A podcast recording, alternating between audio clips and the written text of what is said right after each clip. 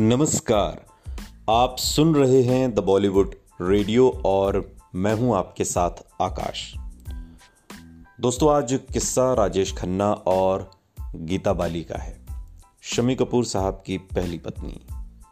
मशहूर एक्ट्रेस गीता बाली, जिन्होंने सबसे पहले राजेश खन्ना की काबिलियत को पहचाना। हिंदी सिने जगत के पहले सुपरस्टार राजेश खन्ना को एक्टिंग का शौक हमेशा से था। जब वो कॉलेज में पढ़ते थे, तब थिएटर किया करते थे। और अपनी एक्टिंग को लेकर राजेश खन्ना इतने समर्पित थे कि एक नाटक के लिए कई दिन घंटों रिहर्सल किया करते। राजेश खन्ना वार्डन रोड के भोला भाई देसाई मेमोरियल इंस्टीट्यूट में अपने ड्रामे की रिहर्सल करते थे। और वहीं राजेश खन्ना को एक्टिंग करते हुए एक्ट्रेस प्रोड्यूसर गीता बाली ने देखा और उन्हें एक फ़िल्म ऑफ़र कर दी। अब नए नवेले राजेश खन्ना के लिए गीता बाली जैसी बड़ी हस्ती अगर कोई फ़िल्म ऑफ़र करे तो बहुत बड़ी बात थी। अभिनेता अनु कपूर ने अपने radio show Suhana Safar with Anu Kapoor में इस किस्से का ज़िक्र किया। उन्होंने बताया कि गीता बाली का ऑफ़िस उसी बिल्डिंग में था, जिस बिल्डिंग में राजेश खन्ना अपने नाटकों की घंटों रिहर्सल किया करते थे।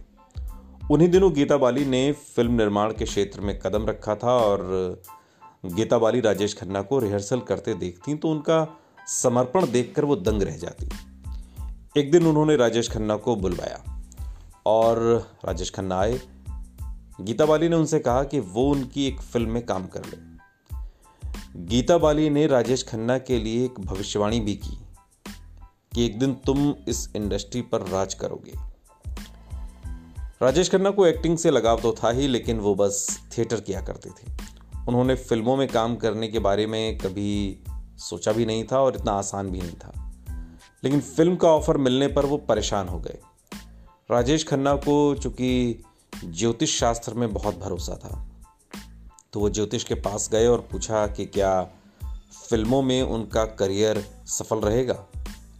ज्योतिष ने उनकी कुंडली देखी और कह दिया कि वो एक्टिंग की दुनिया में कुछ नहीं कर पाएँगे। और एक तरीके से वो कुछ और काम करें।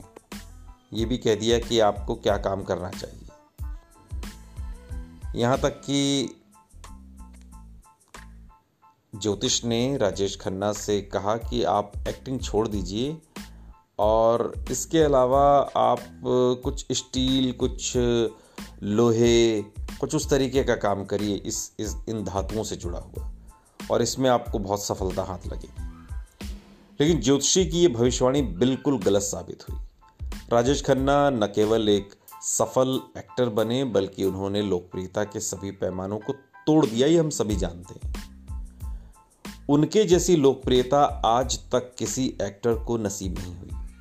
राजेश खन्ना ने हिंदी सिनेमा जगत में आखिरी खत से डेब्यू किया। फ़िल्म आराधना ने राजेश खन्ना को सुपरस्टार बना दिया और इस फ़िल्म के गाने किशोर कुमार ने गाए जो काफ़ी लोगों को पसंद भी आए काका ने लगातार पंद्रह हिट फ़िल्में दी जो एक रिकॉर्ड था और आज तक कोई इसे तोड़ नहीं पाया। हम सभी जानते हैं, कई बार मैं अपने पॉडकास्ट में इस बात का ज़िक्र कर चुका हूँ, लेकिन इस सुपरस्टार के साथ विडंबना ये रही कि जिस तेज़ी से काका का सितारा बुलंदियों पर पहुँचा, उसी तेज़ी से नीचे भी आ गया।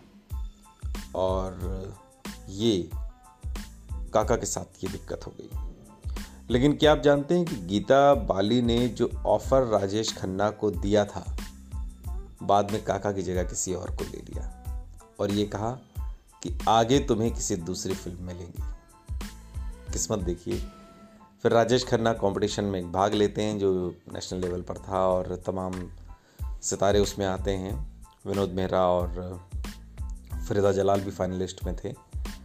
उस कंपटीशन को जीत कर राजेश खन्ना सुपरस्टार बन जाते हैं। एक के बाद एक बैक टू बैक पंद्रह सुपरहिट फ़िल्में आज तक का रिकॉर्ड है।